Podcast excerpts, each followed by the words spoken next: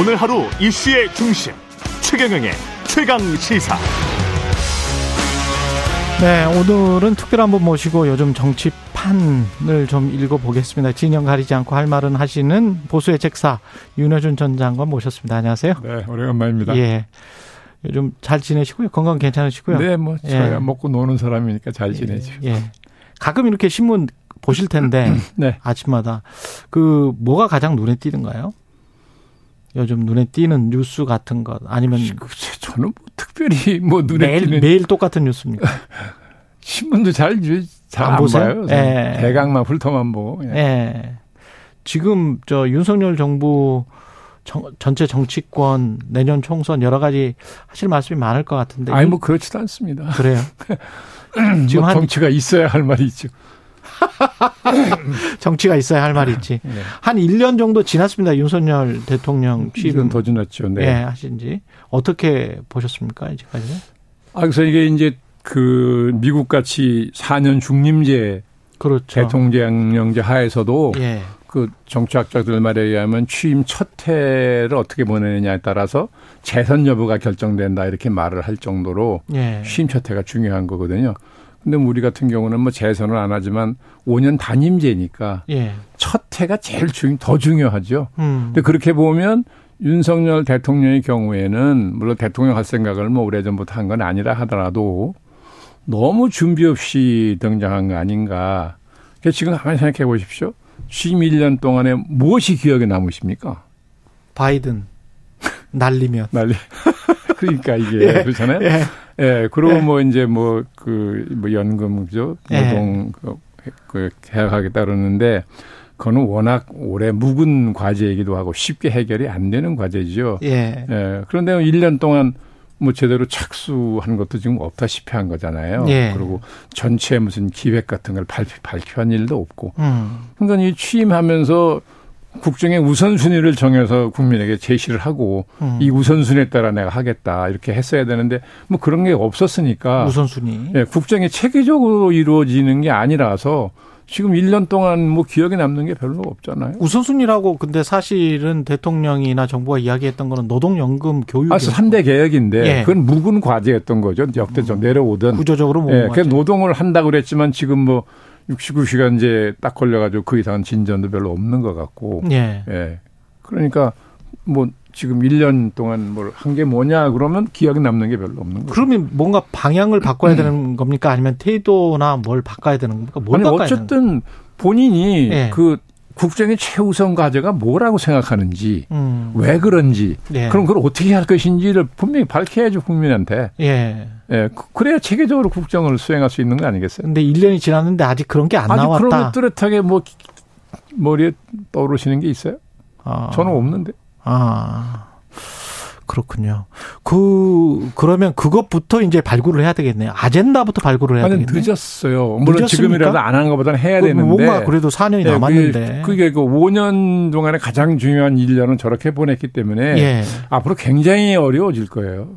근데 혹시 정부는 정부 입장에서 한번 이야기를 해볼게요. 집권 여당 입장에서는 뭐 국회에서 뭘 하려고 하는데 어 야당이 계속 발목을 잡는다.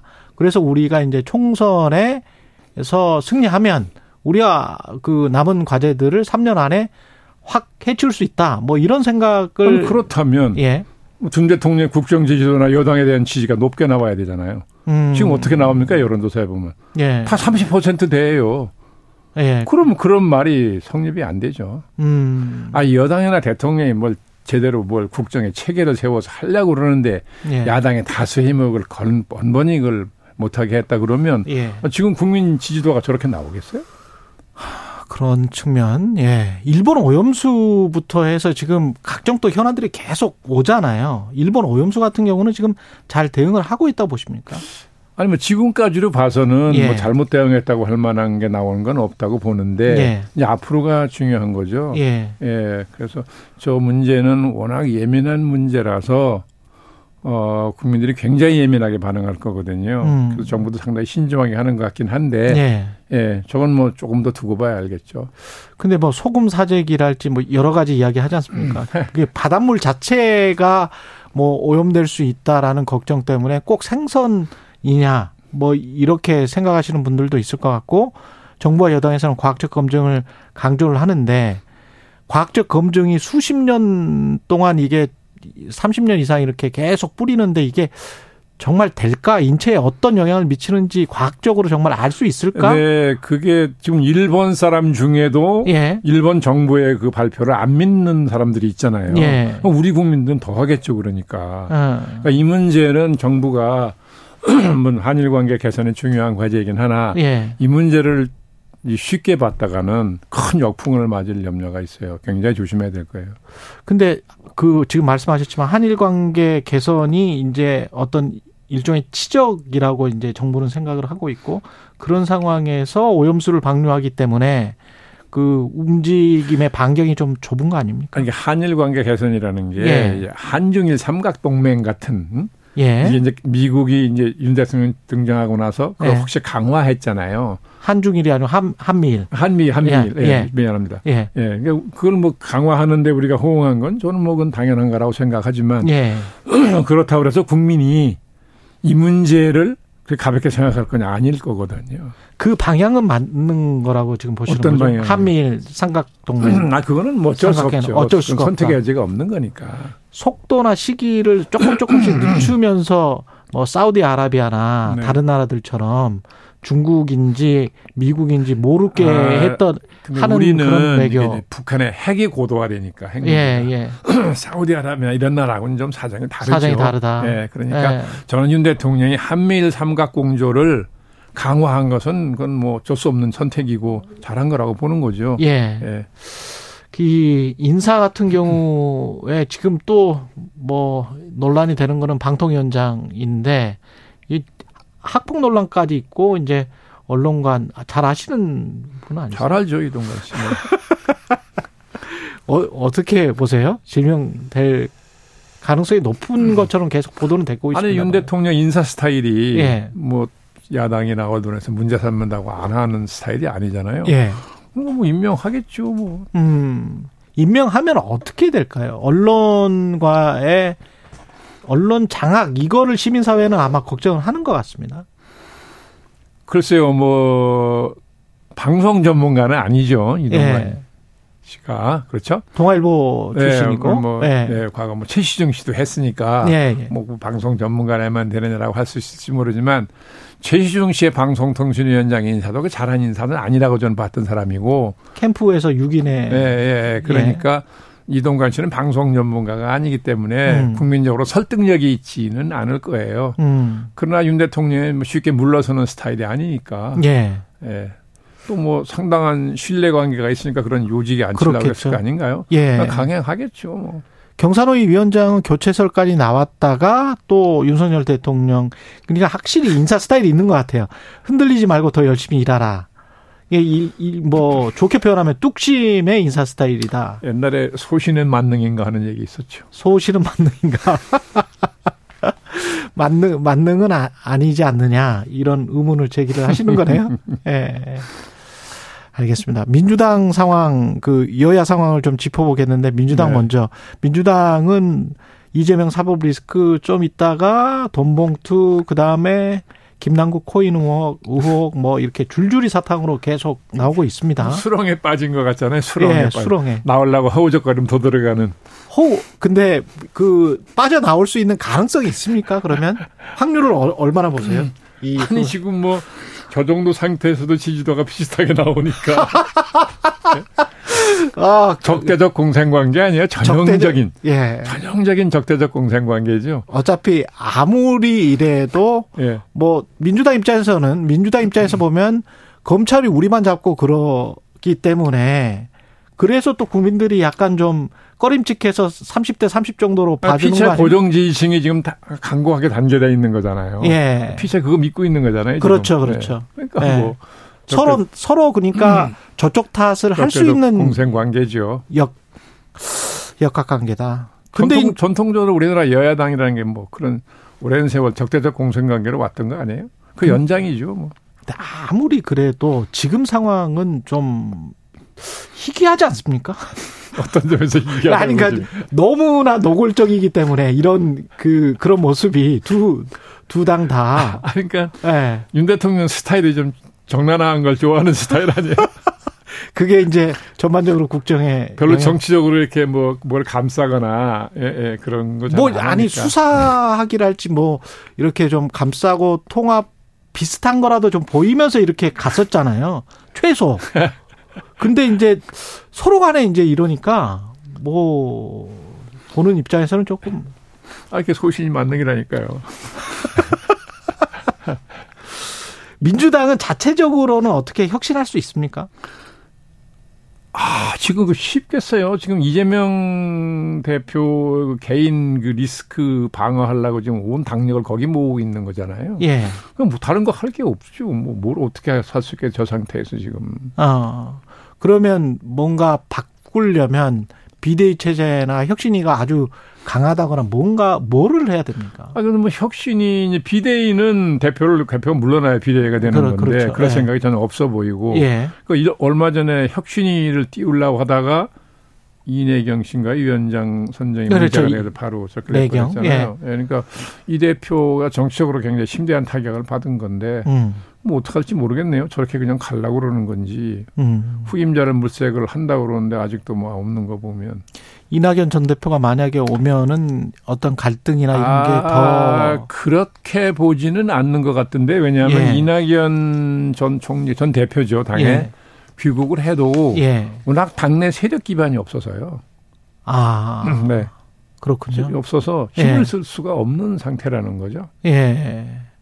근데 이재명 대표도 사실은 소수 그룹이고 그 오늘 지금은 그러나 뭐 지금은 뒤에 친명계가 장악을 하고 있는 거잖아요. 아, 뒤에 또 개딸들도 있고. 예. 그러면 나중에 뭐 국민의힘에도 비슷한 질문 드리겠습니다마는 나중에 공천이나 뭐 이런 과정을 거치면서 그 분당의 가능성이나 이런 것도 여전히 있습니까? 민주당? 국민의힘이요? 민주당요. 아, 민주당. 예. 아 뭐 가능성으로 보면야 뭐 충분히 있다고 봐야 되겠죠. 가능성으로 보면 아, 공천에서 탈락한 사람들이나 뭐 네. 이런 우리나라에서는 그게 예. 참 쉽지는 않지만 예. 쉽지는 않지만 또 그거를 뭐 기대해서인지 아닌지 모르지만 그릇을 만들어 놓고 있는 분들도 있고 그러니까 음. 뭐 가능성이 없지 않겠죠. 예. 국민의힘은 그 김기현 대표가 취임 100일인데 곧 네. 있으면 잘 관리가 되고 있는 겁니까? 아니면 무엇이 잘 관리된다는 뜻입니까? 당이? 예. 당과 당 정의 네. 아, 당은 관리를 뭐 대표가 하나요? 대통령이 하고 있잖아요. 지금. 예. 예. 터신복들이 당의 요직을 네. 자전을 하고 있는 거 아닙니까? 대표는 그냥, 대통령이 하고 있다. 네, 사실상 예. 당 관리는 대통령이 하고 있는 걸로 보이는데, 제 눈에는. 음. 그러면 그 대통령이 원하는 사람들이 공천이 많이 되겠네요. 거기- 그렇다고 봐야 되겠죠. 근데 거기에 관한 어, 반발, 반발을 각오하겠지만, 예. 그 반발을 어떻게 해결할지도 방안을 가지고 있지 않겠어요? 그래서 지금 나오는 게 무슨 뭐 공공기관장 인사나 이런 거를 좀 늦추고 있다 뭐 이런 말들이 그런 건가요? 글쎄요. 그것까지는 제가 잘 모르겠습니다만, 음. 예. 뭐 공천을 어떻게 할지 나름대로 기획을 가지고 있을 것이고, 예. 거기에 반발이 있을 거고 예상하실 것이고, 예. 그 반발을 어떻게 뭐 해- 설득을 하든 뭐 제압을 하든 해결할지 예. 다 나름대로 방법을 가지고 있겠죠. 그거 없이 시작했겠습니까? 그런 측면에서는 집권 여당인 국민의힘은 그 어떤 당근과 채찍이 동시에 있기 때문에 네. 야당에 비해서는 네, 그렇죠. 그래서 이제 분당이나 뭐 이런 것들이 더 안 일어날 쉽지 아, 가능성. 않죠. 근데 네. 그 여당에 있던 분들의 체질은 음. 일단 권력에 대해서 이게 저항하는 체질이 아니라서 예. 예, 뭐 분당을 해가지고 다른 세력이 나온다는 거는 쉽지 않을 거예요. 그러면 밖에서 뭔가 이렇게 솟구쳐서 나올 수 있는 가능성은 있나요? 지금 현재 정치의 역학상? 지금 뭐 그런 거를 염두에 두고 움직이는 분들이 지금 현실적으로 있는 거 아닙니까? 그렇죠. 그러니까 금태섭이나 이런 분들은 이미 움직이고 있는 거죠. 그래서 그래서 그릇을 지금 만들어 놓고 있는 거 아닌가요? 근데 조국 전 장관은 왜 갑자기 이런 출마설들이 나오는 걸까요? 아 본인으로서야 뭐 명예 회복을 하고 싶을 거 아니겠어요? 억울하고. 네. 예. 그런 본인 심정이야 그렇겠죠. 음. 근데 이게 나오면 우병우나 조국 이런 잊혀진 이름들이 나오면 그 판 자체가 문재인 정부와 박근혜 정부 또는 윤석열 대통령 이런 과거 회고적인 어떤 투표가 될 그러니까 이제 가능성. 그런 분들이 예. 예, 국민들이 보기에 음. 예, 아직은 좀 더 자숙을 해야 된다고 생각을 할 텐데요. 예. 그런 분들이 이렇게 이제 공개적으로 움직이는 것은 그만큼 윤석열 정부에 대한 국민적 신뢰가 낮아서 그런 거예요. 어, 국민적 신뢰가 낮다. 지금 조사해보면 대통령 지지도 40%가 안 되잖아요. 음. 국민의힘 마찬가지. 예. 그러니까 그걸 보고 움직이는 거라고 저는 생각을 하죠. 대통령의 검찰 의존도라고 할까요? 아니면 검찰 스타일이라고 해야 네, 될까요? 네. 이게 이거는 바뀔 가능성은 없습니까? 아, 평생을 거기서 보낸 분인데 그리고 예. 정치권에 기반이 없이 등장한 대통령이잖아요. 예. 그러니까 그걸 대신할 수 있는 힘이 있어야 되는데 음. 그게 당분간은 검찰력을 쓰려고 그러지 않겠어요? 근데 그러면 그럴수록 너무 잘 아시겠지만 관료 집단이랄지 네. 심지어는 이제 우- 그 이르- 보수 정당의 상대적으로 우호적이었던 네. 기업 쪽에서도 네. 그 사실은 좋아하지 않는 아, 물론이죠. 그러니까 지지도가 지금 40%가 안 된다는 얘기는 예. 윤 대통령이나 국민의힘이 국민의 마음을 못 잡고 있다는 얘기잖아요. 그렇죠. 예. 어. 예. 그럴수록 더 그쪽에 의존하려고 그럴지 모르죠. 근데 제 저는 이해가 안 되는 게 그러면 뭐 노동이나 뭐 이런 것들에 관해서 뭐 이렇게 어 좀 강하게 나온다. 그거는 보수 정당에서 많이 있었기 때문에. 근데 이제 기득권이라고 할 수 있는 관료나 대기업들에서도 약간의 비토적인 움직임이 나오는 거를 감지를 못 할까요? 아, 못할 수 있어요. 청와대에 있으면 아, 그렇습니까? 예, 용산에 있으면. 더구나 대통령은 정말 모를 수 있습니다. 자칫하면 예. 현실하고 괴리 1년 됐잖아요, 벌써. 예. 윤 대통령의 판단력이 현실로부터 굉장히 멀어져 있을 수 있는 가능성이 있어요. 대통령의 위치가 그런 위치예요. 근데 지난번에 국무회의에서 관료들이 네. 그 제대로 국정철학을 그 수행하지 않으면 음. 뭐 어떤 각오해라 이런 투의 이야기를 한 거는 아, 음. 뭔가 움직이지 않다는 거를 근데 근데 그건 저는 그건 졸렬한 수라고 생각하죠. 아. 그러면 공직자들이 수- 무서워서 수능할 것 같습니까? 천만에 더 돌아섭니다. 이 아. 공조직의 생리를 너무 몰라요 보니까 음. 네. 공직사회의 생리를 너무 몰라가지고 예. 예, 아주 좀 서투르게 이렇게 겁을 주는 것 같은데 예. 저는 100번 저는 손해 볼 거라고 생각하죠. 예. 관료들 같은 경우는 아 공직자들이 누군데요? 예. 예?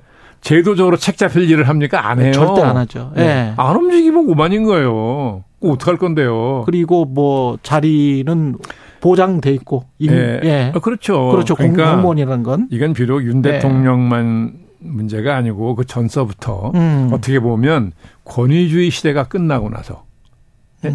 권위 박정희 대통령은 음. 예. 공직사회 동기별을 했어요. 조국 군대와의 기수. 맞, 맞, 예.